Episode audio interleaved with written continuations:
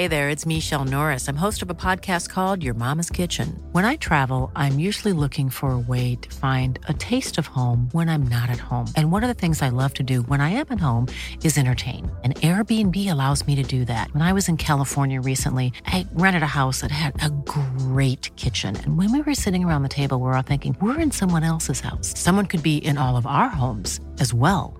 If you have a home, but you're not always at home, you have an Airbnb. Your home might be worth more than you think. Find out how much at airbnb.com/slash host. Everyone knows therapy is great for solving problems, but getting therapy has its own problems too, like finding the right therapist, fitting into their schedule, and of course, the cost. Well, BetterHelp can solve those problems. It's totally online and built around your schedule. It's surprisingly affordable too. Connect with a credentialed therapist by phone, video, or online chat, all from the comfort of your home. Visit betterhelp.com to learn more and save 10% on your first month. That's BetterHelp, H E L P. Which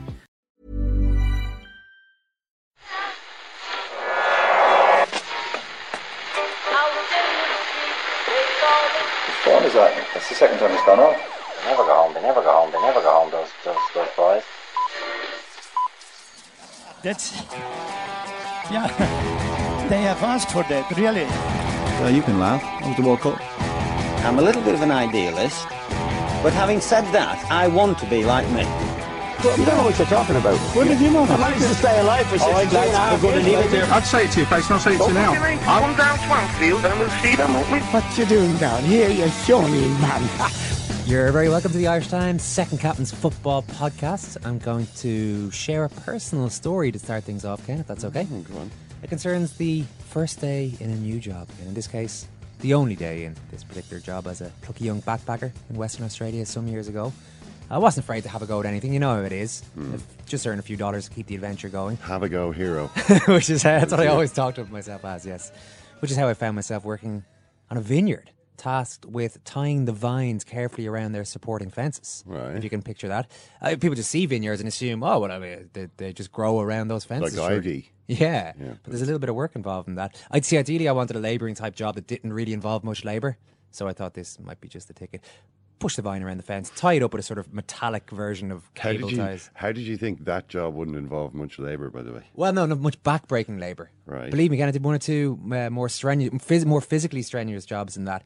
But this, this seemed like it could, it could be all right. Anyway, I thought I'd just push the vine around a little bit, you know, uh, tie it up, clock out at the end of the day, do it for a few weeks. Fine. Didn't work out that way, unfortunately. Again, what the role actually required was a high degree of dexterity, which I didn't really possess, and a ridiculously high tempo to keep up with all the other vastly more experienced co-workers who Yeah. grew up essentially in the vineyard. My morning involved a lot of getting shouted at by the irate farmer, falling further and further behind these other people as they ploughed up, uh, ploughed on ahead on each row of vines, and slowly losing my nerve to the point that I just wanted to pack it in. I mean, I'm talking after an hour. I was thinking, this, this, I'm just not cut out for life in a vineyard. So what happened? Well, finally, I was put out of my misery at lunchtime when the boss told me, after shouting at me all morning, then giving up on me, just walking ahead, he eventually says, "Look, just don't bother coming back after lunch."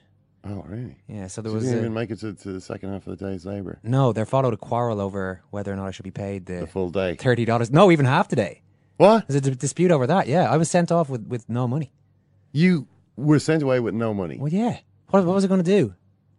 I mean, I, I, I did get it eventually, but at that point, I had no money. I got it via the hostel I was staying in. You worked as a slave, albeit, albeit a particularly ineffectual one, for some Australian uh, wine guy. That's outrageous, Eoin. Mm. You should have you should have got got the full day's pay for that. I think I got a half a day's pay in the end after a bit of quarreling via the owner of my hostel. Who, yeah, it was one of these hostels that you stay at and they farm you out to the places where you work. So the owner, I think, was keen not to create uh, precedent whereby his pe- people staying in his hostel weren't getting paid by the people they were sent out to. And did this guy expect you just to be able to do that right from yeah, the off? I think he was told. I think there could have been an issue there this where guy's a skilled labourer. Yes, I think my hostel owner might have felt a bit guilty because it was, yeah, this guy's just, he's incredible. You've never seen vines wrapped around fences as quickly as this guy can do it. So anyway, the reason I bring this up is I know how Asmir Begovic must be feeling today. Oh, Chelsea boss Jose Mourinho defends tired goalkeeper Asmir Begovic after he conceded four goals on debut in a 4-2 friendly defeat by New York Red Bulls. The Bosnian 28 came on as a halftime substitute a halftime substitute Yeah. in New York against a side made up of developmental players because the American season's uh, in the in the thick of it at the moment. So all the top guys are playing proper matches. So all these 15 year olds rifle goals past poor old Begovic. Mourinho said if we won 10 0, I would not be happy because it would mean it was too easy. Begovic was not sharp, consequence of being tired from training. In the next game, he will start. against PSG. Poor old yeah. Begovic, Um, yeah, he uh, they were one 0 up at the time and uh, ended up losing four two. At the time when he came on, that is halftime, and ended up losing four two. So not the best debut from No, Begovic. my advice, Begovic, is quit. Just quit. Go somewhere else. Things will work out well for you. Time for Ken Early's report on sport. Yeah. Um, the lesson is, I suppose, never try. Try and fail. never try. I mean, Begovic, uh, I think he's a good goalkeeper. I mean, it's interesting that he's gone there to, to be a substitute. I'm a little bit surprised by that. Um, although I don't know. I mean, the fact that more clubs weren't. Uh, weren't interested in Begovic when there's clearly a pressing need for goalkeeper. You would think, for instance, at Manchester United and at Liverpool, Manchester United pending the the uh, the, the departure of their current goalkeeper, um, that uh, I guess the prevailing view in Begovic is that, well, is he all that good of a footballer? Is Begovic is does Begovic? I mean, all all the goalkeepers now are supposed to be like you know Ronald Koeman in his prime at Barcelona. you know, they're supposed to be able to dictate the play from you know deep lying midfield position. That's kind of what what's now expected in the role. And Begovic is one of those goalkeepers who just catches the ball with his huge hands. And um, Jose is okay with that kind of goalkeeper. I was going to ask, how good a footballer is Petr Cech? Yeah, well, Jose Mourinho doesn't care because his goalkeeper just stays in the box. He's not asking his goalkeeper to, you know, play on the halfway line like uh, you know a lot of teams do these days. He's he's all right with his goalkeeper standing in the six yard box In and fact, catching the ball when it comes in. In fact, there's very little room between for the goalkeeper to move anyway because you've got John Terry and Cahill and these kind of guys. John Terry's standing at the edge of the box, so there's no need for the goalkeeper to play football. He just has to be able to be a goalkeeper. So he's happy enough, I suppose, with the old-fashioned, uh, with the old-fashioned Begovic, who is good at all the uh, all of the, uh, you know, old-fashioned types, old- old-fashioned aspects of goalkeeping. Um, but uh, but maybe maybe not uh, not so much the case for some of the other teams. Anyway, what's going on today? On Rafael Benitez settling into Real Madrid immediately. Um, video posted of their training session showing Cristiano Ronaldo appearing to disrespect him. Really? Oh yeah. Cristiano Ronaldo um, scores a goal. He uh, he gives uh, celebratory. Uh, you know, you know. Remember when he won the Ballon d'Or and the thing that he said into the microphone, the "See," Oh, yeah. like that. Does that? That's obviously his goal. Uh, yup. But then the goal is disallowed much to Cristiano Ronaldo's uh, appall, appall. you know, He's, he's he's like what, and and he uh, he utters a swear word in Portuguese, oh, and then he says, "You only give decisions against the. You're only giving fouls against the Portuguese." So Rafa's referring this. Yeah, I guess Rafa. Rafa's wearing his he's wearing his shorts and kind of trudging around, and Ronaldo is is uh, you know uh, making these uh, uh, gestures of contempt and saying you only give decisions against the Portuguese. I don't know if he refers to himself as the Portuguese. I think there must have been a couple of other them in, involved in the session, and Rafa's kind of like, oh god, you know. He's like this all the time. He, Rafa then gave the, the usual. I, I want all my players to be like that. You know, that's exactly that's exactly how a player should be, just cursing at his manager and and uh, you know screaming abuse at him. That's exactly the kind of attitude I want to see from my players. Um, he also talked about uh, Sergio Ramos and said, Sergio Ramos, obviously the, the captain of Real Madrid. Sergio will be staying with us. He is our player. I would like to see him at the beginning of the season. He's a key player for us. Are you absolutely certain he will stay here? Someone asked Rafa. For me, 100%. So for me, uh, is the only um, qualifier there. I mean, if he's at 100%, then mm, okay. But for me, he really wants Sergio Ramos. But uh, that view may not necessarily be shared by the hierarchy. Seems to be what uh, Rafa's saying there. Um, I don't think that story is going to be over yet. Although maybe he's more likely to stay at Real Madrid than not. But um, I think that could be uh, going because Manchester United, as we now know, are buying a lot of big players. They're targeting a lot of big oh, players. Oh, yeah, we're going to talk to John Brewin a little bit later on about their dominance of the transfer market this summer. Arsene Wenger is never going to let this type of thing pass unremarked. The way that Ed Woodward is going around, Ed Zero Gravity Woodward. Ed Woodward is like giving lectures on on how to play the transfer market, like the Matthew McConaughey character in The Wolf of Wall Street. You know what I mean? Like he's just like such a totally. I've been there, done it, ruled the transfer market. Here's how you can do it too. And Wenger is obviously kind of looking at this, maybe feeling uh, a little bit of irritation. Um, and of course, Arsenal are doing things a different way. And he says, We want to continue to combine stronger financial resources with faith in our philosophy and policy. That means we want to continue to give chances to young players and build the players from inside our club with our culture. Afterwards, if we can buy exceptional players, we can compete today. But that will not be the basis of our policy. Most of the clubs who've been successful are clubs who have done that well. You can take Barcelona or Manchester United, who had a generation and built their success on players who came from within. These are our values, and it's our DNA, and it's important we keep that. With United's success, they've created huge financial resources, and today there is no patience for them to continue to do what they did. And they have the financial resources to go with a different policy as well. They do not have available the players like Scholes, Giggs, and David Beckham inside the club because you talent is spread more through 20 clubs than it was 20 years ago. So, you know, it's, it's pretty full on, actually, essentially saying Manchester United are abandoning their principles. Good luck to them. Mhm. We won't do that. We won't be doing that in Arsenal. But how many young play- Arsenal may be trying to imp- have uh, to continue with the philosophy of promoting young players from within, but how many top guys would actually get through from the youth ranks these days? Jack Wilshere. That's true. Uh, now, I mean, there's, there's another few, but usually players who they've signed for quite a lot of money at, as Yeah, so so it's like exactly. So okay, we're not going to spend thirty million on a player when they're twenty five. Although they we will, will pay. if it's Alexis Sanchez. yeah, I mean and we'll pay. for We will, we will pay quite a hefty amount for uh, sixteen year olds. Oxlade-Chamberlain at 17 or whatever. Doesn't exactly count as developing, fostering your own talent. Mm, um, well, he, he'd probably have an argument with that. But, you know, I suppose they do at least have Wilshere. I mean, what's the story of Manchester United at the moment? How are they doing homegrown players wise? Oh, oh God. McNair. Tyler Blackett. Paddy McNair, Tyler Blackett. Um, you know, they're not not the the top rank Manchester United players at the moment. Jonny Evans. Um, Wilson. uh, It's Ciarán Murphy's voice from the distance there. little James Wilson. Um, Said I've got a few. Yeah, although again, you know, are, are these first team players? Well, some of the defenders, yeah, I guess. Um, but I, but when you look around, though, he he also mentions Barcelona there. Arsene Wenger mentions Barcelona, uh, and Barcelona have clearly gone a completely different path now as well.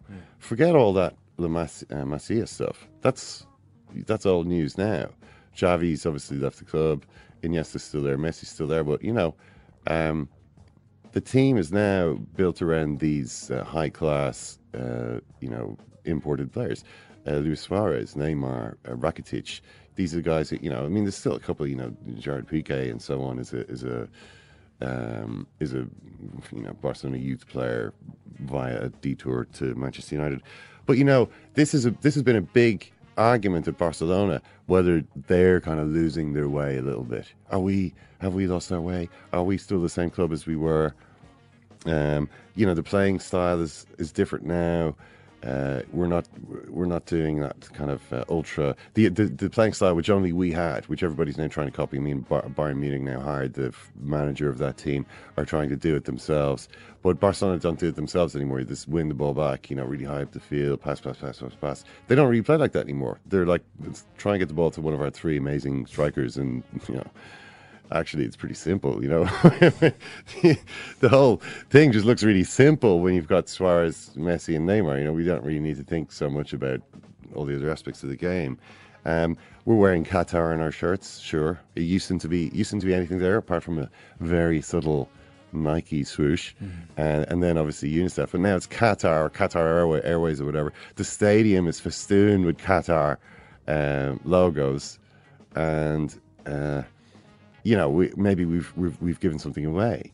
Well, Barcelona had a chance to to the Barcelona members had a chance to say what they thought of all this in their election last weekend, and uh, massively endorsed everything that had been going on, Really? inflicting a crushing defeat on Juan Laporta, uh, the man who, who was in charge from 2003 to, to 2010, who was, you know, had hired Frank Rijkaard and Pep Guardiola, who'd overseen this transition from an era of crisis to an era of being the greatest club uh, in Europe, uh, sent packing at the polls by the uh, Barcelona members who want more Qatar. More. Is there any way we can jack up the sponsorship deal with Qatar so we can, you know, sign more Luis Suarez's? Because this guy is seriously good. Uh, meanwhile, Pedro. Uh, Pedro is more or less being shown the door by Barcelona. Not shown the door exactly, but they're kind of they kind of said, "Look, the door is here." You know, previously Pedro's uh, release clause in his contract was, you know, 150 million or something insane. Uh, you know, one of these ridiculous release clauses. It is easier for uh, a camel to pass through the eye of a needle than for Pedro's release clause to be met by, uh, you know, another club. Sure. Pedro was asking, "Where's the door?" originally, and they said, "There's no door." There's a And the- the- tiny, tiny door. Can you open it? It's like a. You have to. Can you grasp the doorknob between your little fingertips and pull open the door? It's like an advent calendar You won't, you door. won't, you won't fit through it anyway, Pedro. To be No. honest with you, but now they're saying, "Well, okay, It's like a big. It's like a, a triumphal arch um, outside a, a railway station or something. It's huge. The wind is whistling through it, and Pedro was there, you know, huddled uh, at the foot of this arch, unsure whether to pass through or whether to stay where he is. Twenty-two million is release cost now, which is just like a normal. I mean, it's less than Adam Lallana. You know what I mean? I mean, how many Champions Leagues has Pedro won at this stage? Just three, is it? And um, yeah, and it's uh, and, he- and How good is Pedro though? He's funny. He always with Spain and with Barcelona. He always kind of. You know, he's not Iniesta, he's not Xavi, he's not Messi, he's not that level of uh, of intricate skill. If you, obviously they're all different players, I'm talking about uh, even amongst themselves. He's about pace. He's a direct guy. He offers something a little bit different. He's, he just doesn't uh, has never seemed to fully fit in with what they're doing. Although maybe the fact that he does bring something different is what has uh, allowed him to forge a pretty pretty good career. With them. I think it's hard for him to. Is he that much better than these sort of fast, you know, these fa- fast, tricky types who play? You mentioned Adam Lallana. Would Adam Lallana not be pretty much as. He's good better as? than Adam Lallana. Is he? Yeah, he can run. Yeah, Adam Lallana is is a kind of uh, yeah. a slow. Yeah, I, I, Adam Lallana is a skillful player. He kind of right, reminds me just- of, yeah, yeah. of those guys, you know, in, in the Leidseplein in Amsterdam. You know, those skillful guys who um, who, who do tricks. Keep you uppies all day. You know, Lallana would would would rock it in that environment, in my opinion. Um, Pedro, Pedro would kick the ball across the road and just sprint after it really fast. yeah, I, you know, and may- then buried maybe- into a makeshift goal. Lallana may be a little more skillful than Pedro in terms of, you know, little uh, sways on the ball and little silky changes of direction and stuff. But Pedro will score and create more goals for you, I think, in, in football. I mean, even in the Champions League final, he only came on for a few minutes and he set up the goal for uh, Neymar. I'm pretty sure it was Pedro. Um, It doesn't matter. You've already killed me on this Pedro argument. he's an intelligent. I'm, I'm He- here. he's not he's not necessarily an outstandingly skillful player, but he is the guy who knows how to make the right decision a lot of the time, and he's a good finisher. Um, and Barcelona are kind of saying, you know, Pedro, opportunities will be limited for you now. Uh, Busquets, meanwhile, is begging Pedro to say, "Oh, he's my friend. We grew up together. You know, please, Pedro, stay. I know it's hard, but you know, please stay here at Barcelona." So, th- so his his his value to the club isn't really anymore what he he's got more of a symbolic value to 33% of the club the 33% of supporters who voted for Juan Laporta than he does you know whereas the 55% who voted for Bartomeu the current president to continue are like oh Pedro I mean is he, is he as good as Suarez? No. Well see you later. You know so this this kind of um, the family values of these European super clubs are r- really coming under threat. The more money a club has the less they care about this kind of stuff. Do you want a quick word on Benteke? Muller, for instance, you, you just uh, Muller. Muller's another example of it. But you know the fact that Bayern Munich, or at least some people at Bayern Munich, are at least entertaining the possibility of this happening. Karl-Heinz Rummenigge, not one of those people. He's saying we would be insane. We would have lost our minds if we sell this player. But who's he talking to? You know, who is when he says that? Who is he actually talking to? You know, I mean, it seems as though maybe Pep Guardiola didn't have the best relationship with Muller. You remember the Champions League semi-finals? A bit of an exchange. He took Muller off. There was a bit of a in the first leg of the semi-final, remember against Barcelona, and they they had a bit of an argument. Didn't look great. You wonder if maybe he sees Muller as necessarily the kind of player he wants. I mean, I think Muller is the kind of player he should want, but you know, um, Benteke. Speaking of the kind of player uh, you want, Benteke, a very different type of player from the sort Liverpool have signed in the past. That is uh, a done deal now. Benteke has it has been confirmed after a medical that seemed to take a long time. I mean, it was supposed to start on Monday, and it's only today that the deal has been confirmed. Um, so he has, uh, yeah, he's joined. obviously a very different type of player. Now, he, I suppose the effort begins to prove wrong his his old manager, uh, Tim Sherwood. I mean, there did, there did, did seem to be a lot of Liverpool supporters, especially looking at this and going, well, why are we signing this guy? As though Benteke was useless. You know, as though he was a, kind of a lump. Um, I- I'm not sure about that. I mean, I think Benteke is a pretty pretty useful player. Um, the question is really ultimately is he an improvement on Rickie Lambert or Daniel Sturridge who doesn't play? And I think in both cases the uh, the answer is probably yes. That's Anna Kennedy's report on sport. FIFA made a movie recently. Did they? John Delaney could run anything. They did, they did actually. themselves? Yeah, about themselves. Oh, that's ego, isn't it? He could run FIFA. Certainly better than Sepp Blatter. Yeah, that is that's incredible ego, but the real movie's on its way. Yeah, I'm off to see the Queen tomorrow too, don't forget that. No, no, don't forget that. In 2009, I called him an embarrassment to FIFA and an embarrassment to himself, and I, and I said it to him across the table, just like I'm talking to you. We one or two expletives. He said, "No one speaks to me like that." And you said, And I said, "What I do." And that was it. We one or two expletives. And I just asked him to move on. It was an extraordinary moment. She, she was here to tell you, just stared at her for seven or eight seconds, and I said, "Move on now, please." And then he moved. When I went in and told him how I felt about him, and there was some expletive used, we came to an agreement. It's a very good agreement for FAI, and you've used the figure there. Well done to you.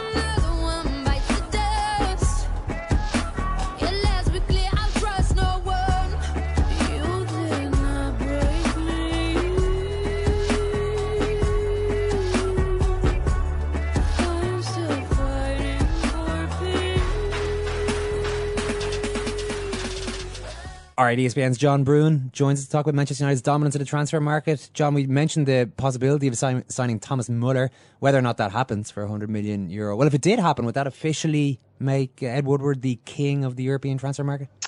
Well, it would make him the king of the spend, big spenders, wouldn't it? Um, it's uh, uh, when we talk about that deal, I, I can't see it happening really. Um, the signs from the German end of things is that Bayern really don't want to let another of their totems leave. I suppose their version of sort of Ryan Giggs and Paul Scholes, and they've already left. Let one of them go in Schweinsteiger to to Manchester. Um, I, I can see why Manchester United would want Muller. Who wouldn't? He's a fantastic player, uh, a player who plays particularly well on big occasions, and his flexibility as a as a footballer would fit some of Van Gaal's, I suppose.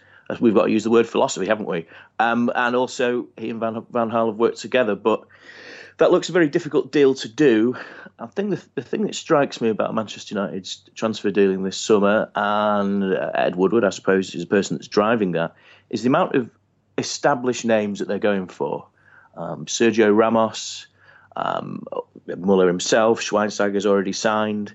Um, and then you look at some of the other players that they continue to be linked with. I mean, Gareth Bale is one that I suspect probably won't go away till the end of the transfer window.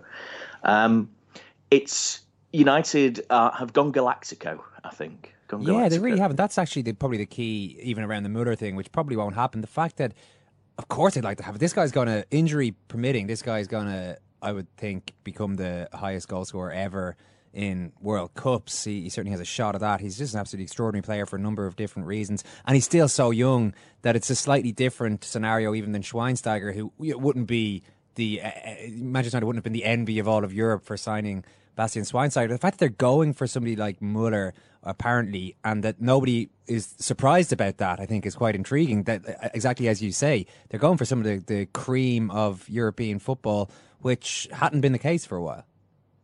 No, I mean Alex Ferguson when he was in charge.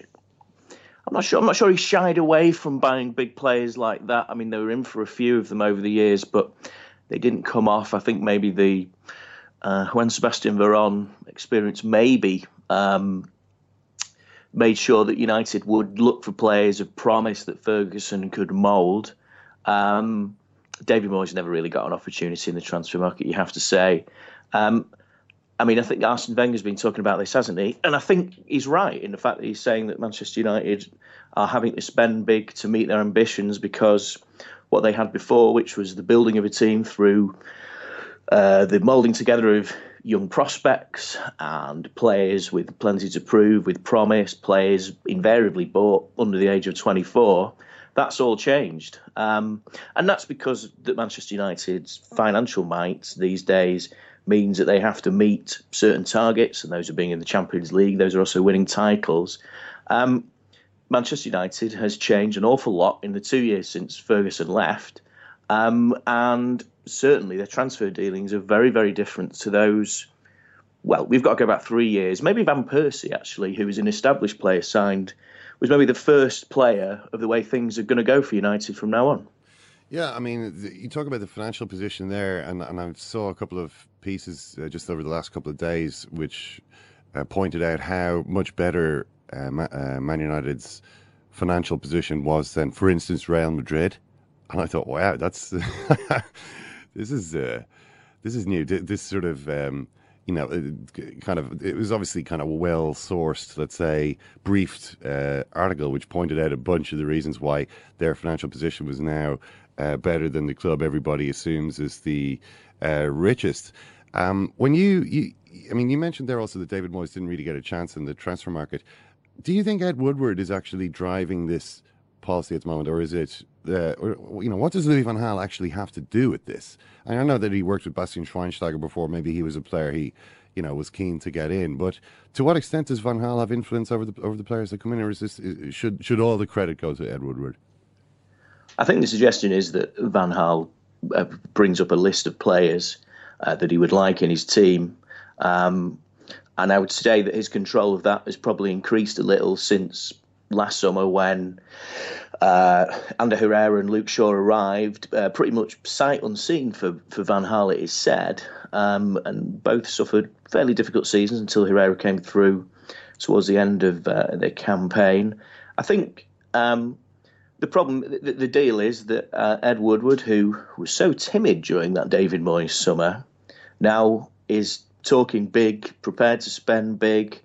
Um, it's interesting that um, they're involved in pretty much a tug of war with Real Madrid, and this to me looks a case of United um, try, almost showing, trying to show that they're not afraid of Real Madrid because it's pretty much accepted, isn't it, that if Real Madrid want your player, they will sign your player, and to get to get yourself involved in dealings with them is putting your hand in the fire a little bit. Um, so the David De Gea, Sergio Ramos conundrum that we wait to find the solution of, which at the moment looks more likely that those players will stay at their clubs for next season. Um, it shows that United are prepared to take on the big boys of the financial market and the big boys of the fan, of, of the market. Um, with Barcelona on their temporary hiatus, is Real Madrid. So you think that uh, if, if if you had to bet one way now, you'd say that the end of the transfer window, David De Gea will still be a Manchester United player. I couldn't. If if I had to walk down to my to my local uh, turf accountants, I probably wouldn't put the money on it. No, but um, the the deal is, the, the, deal is that there is such an impasse at the moment, and with time running out, uh, that it certainly looks more likely that he will stay than he did, say, after the end of the football season last season, when uh, he said actually that he uh, he'd actually given back his cars and uh, was having to get a lift in the training from his Spanish teammates because he didn't have a car. Um, things have changed a little in that regard. It's I, I could still see him going to Real Madrid. Of course, I could. I mean, brinkmanship is the big part of the transfer window once we move into August. Um, but again, that could even be tied in with another tilt at Gareth Bale, which is something which is still heavily rumoured, um, and also the Ramos situation as well. But Ramos, if we go to Ramos, um, Rafa Benitez has said this morning, hadn't he, that he thinks he will stay, um, and he's been made captain. Uh, I can't see that deal coming off, to be quite honest with you. Mm. I mean, there is a way to get a transfer that you really want to make if you're, you know, the player. And it was there are lots of ways. Robbie Savage once outlined the 14 ways to force a transfer from your club. 14 unprofessional and possibly illegal ways uh, to break a contract. But one of them was was um, uh, shown off by Raheem Sterling over the uh, over the past couple of months. Um, he managed to force his way to Manchester City. I mean, Liverpool's position had been for a while. No, you know, we're not going to sell him. And he had two years after his contract, whereas De Gea only had, had one. But it, it kind of became clear ah, this just isn't really going to work. I mean, De Gea evidently has no interest in, in doing things that way. No, I mean the, the, the, thing is that David De Gea has said absolutely nothing publicly on the whole, the whole thing, and what we what we know about his intentions and what we know about what he expected are just those that come through from sources at the club and stuff like that. And uh, the fact is, I don't think that David De Gea uh, dislikes being at Manchester United. I think it's probably a club that, should he move on, he would hold a great deal of affection for and remember it fondly. I just think that um, Real Madrid is probably where he would want to be, but you know, not everybody has an agent like Aidy Ward, and uh, of course, um, uh, De Gea's agent is George Mendes, who has other relationships with Manchester United, and perhaps endangering that relationship you know might affect his own revenue streams. Remember, Manchester United are the biggest deal in the transfer market. He's the biggest agent. That's a force he probably wants to deal with. What? Um, actually, you mentioned Aidy Ward. What's your What's your opinion on whether he's done a good job for Sterling or not? Because he's a guy who gets a lot of criticism. Um, Aidy Ward. Uh, people think it, you know he called Jamie Carragher a knob. That probably wasn't his finest uh, hour. But at the end of the day, he's got uh, his client to Manchester City on a higher wage than the highest possible wage that Liverpool ever offered him. I mean, hundred thousand a week is apparently what Sterling is getting, uh, playing for to play for Manchester City. He's going to play in the Champions League. He's with a team that has a realistic chance of winning the league title. He's playing with better players uh, than he would have been at Liverpool. It seems to me that Eddie Ward um, has done a pretty good job for Raheem Sterling. Yes, from a from a pragmatic point of view, absolutely. I mean, you know, the, the ends justified the means, and the means which both of them are going to get hold of in terms of cash are absolutely huge. It's a you know, it's a total payday for the both of them. Um, but it, I mean, what I, what I'm asking is, is the, has the criticism of this guy been over the top? He represents Raheem Sterling. He doesn't. He's not working for Liverpool.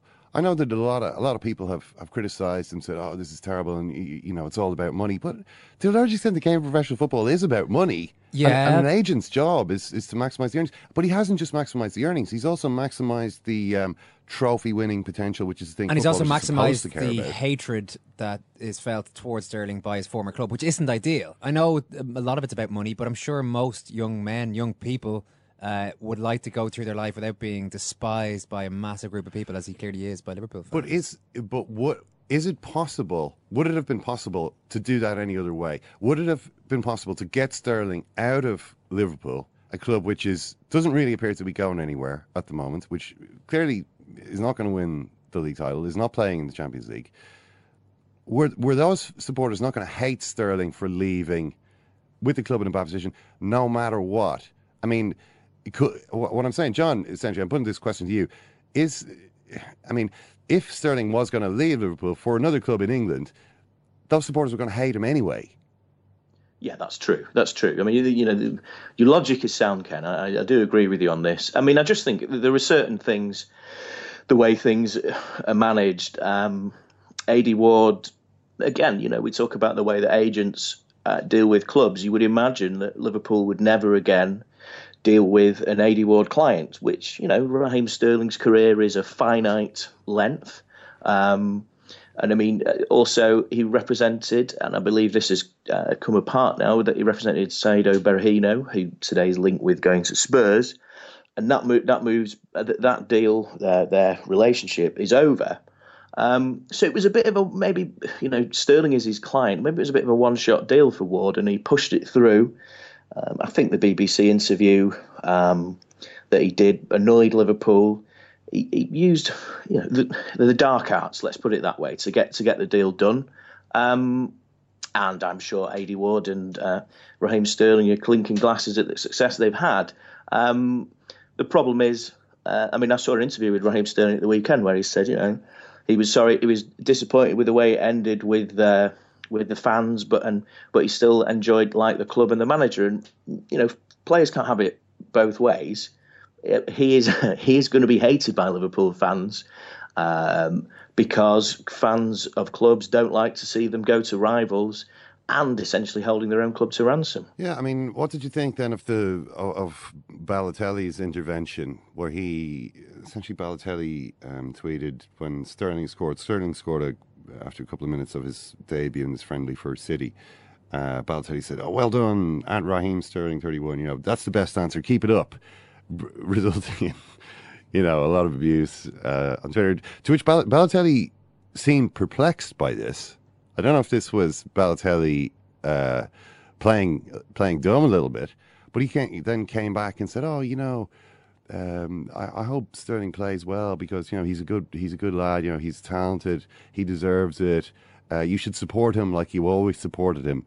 And uh, I mean, what I don't, what I sometimes struggle to understand is why the vitriol in particular towards Sterling. I look at his situation, I can see quite clearly why he wants to leave, why he wants to join Manchester City. It's entirely logical from his point of view. If I was a Liverpool supporter, I'd probably be looking at the club and wondering why did you not offer this guy a contract in May of 2014 when you just missed out on the title? The club seems to be going places. Um, you know, he, I, I, imagine he would have signed then. It seems to me as though Liverpool are the ones who made a mess of this situation. I mean, is this uh, is this naive to think that fans should be capable of maybe a little bit of a more reflective approach to it? You know, a guy who was a hero a couple of weeks ago is now just an absolute hate figure, and this is probably going to follow him for the rest of his career. It seems stupid to me, and to Mario Balotelli too. Well, I'm not sure you can ask for a reasonable opinion from many fans on Twitter. That seems to be beyond uh, quite a few of them. Um, I think the problem is is that I suppose as football grows as a business, um, the uh, the gap between player and fans grows larger. Now, Mario Balotelli is a guy that's played for four or five clubs, um, and play, uh, players don't see things the same way that fans do. They don't, you know, the loyalties that they have. Um, I mean, looking at the amount of one club men there are in football, I mean, you know, John Terry is almost the last of a dying breed in English football. Um, football's a business. These are players that, you know, sell their wares around from the essentially companies that pay them best um, in the same way that people do in the normal job market. Um, but fans expect this loyalty. Fans expect um, players to be ruled by their heart. Um, it's it's just one of those things. I think Balotelli, let's face it, doesn't really care what Liverpool fans think because I would expect that he doesn't think he'll be playing football for them next season. Um, and Sterling himself uh, made the decision that he would um, move on from a club where it said he didn't feel entirely comfortable. Um, his relationship with the manager was not always the best, it seemed, uh, and he always also felt that the fans did not um, appreciate him as much as they could do. And also, as you as you correctly state, I agree with you. I think Liverpool should have signed him up to that deal in uh, May of 2014, uh, and you know pointed him to be a one club man like Steven Gerrard, point him towards that future. But as it is, they uh, gave him a deal worth £35,000 a week, uh, and he probably looked around at some of the new players that came into the club who were vastly inferior in terms of talent and so on, and thought, hang on, they've not treated me right here. And uh, then again, you know, other opportunities came up, and his agent found him a better club to go to. All right, John Brewin, we'll leave it there. Thanks a million. Cheers. I knew the place. Clough, as he calls me Revie, didn't know them. He said to me, what can you do that the boss hasn't done? You, the boss. And I said, I want to win the league, but I want to win it better. But there's no way you can win it better. Why not? Only, no, no, no, no. But that's the only hope we're, I've got. Doing, we're doing lost four matches. Then, But that, well, I can only lose three. You can understand that, can't you? Yes. Good lad. He calls me Revie. Good lad. Now that might that might mean you know aiming for utopia, and it might be, might mean being a little bit stupid, but that is the way I am. I'm a little bit stupid regarding this type of thing. I'm a little bit of an idealist, but having said that, I want to be like me.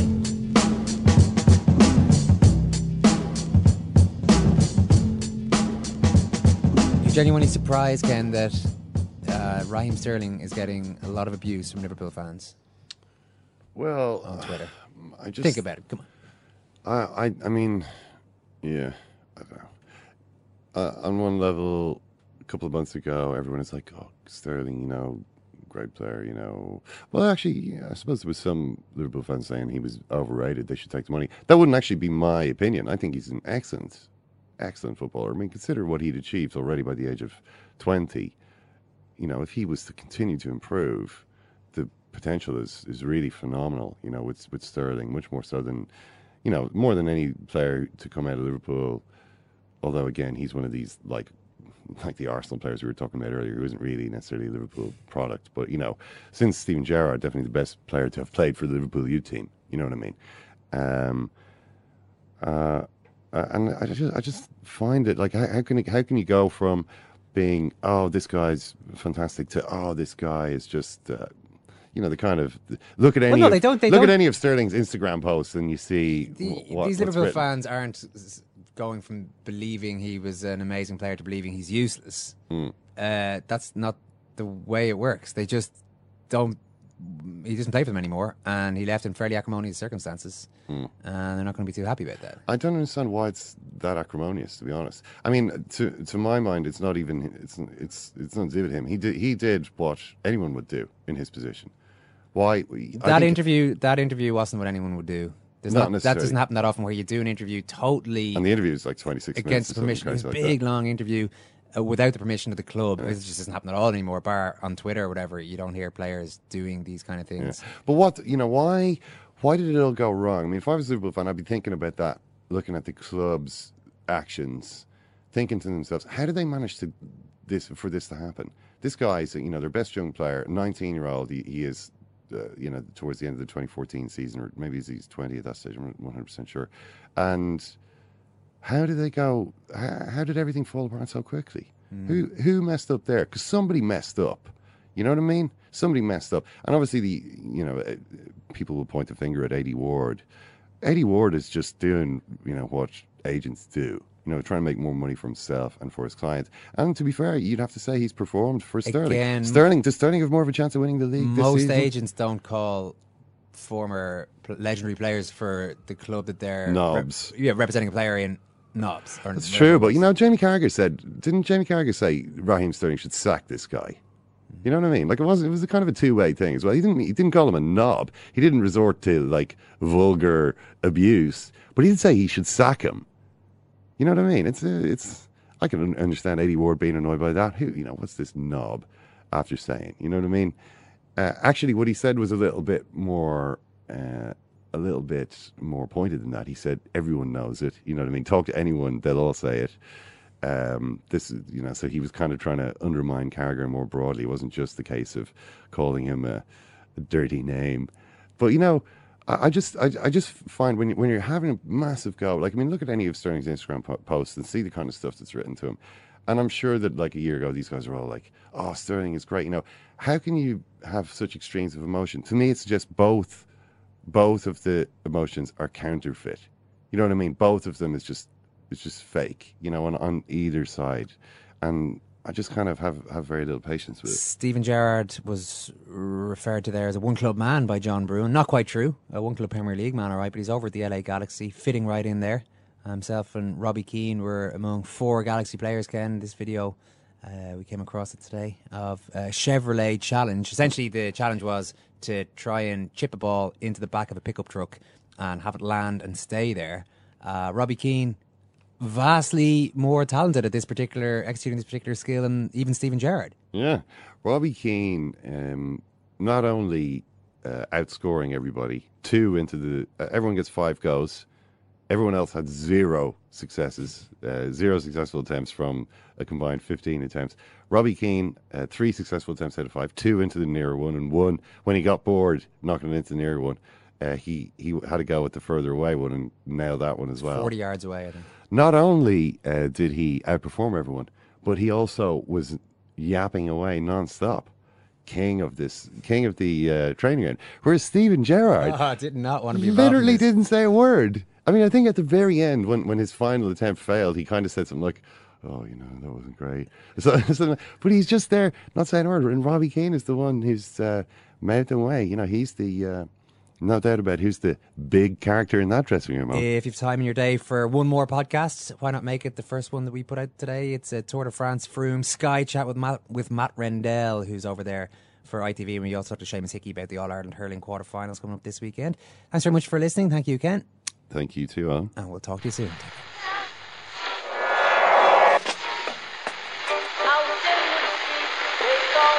phone is that? That's the second time it's gone off.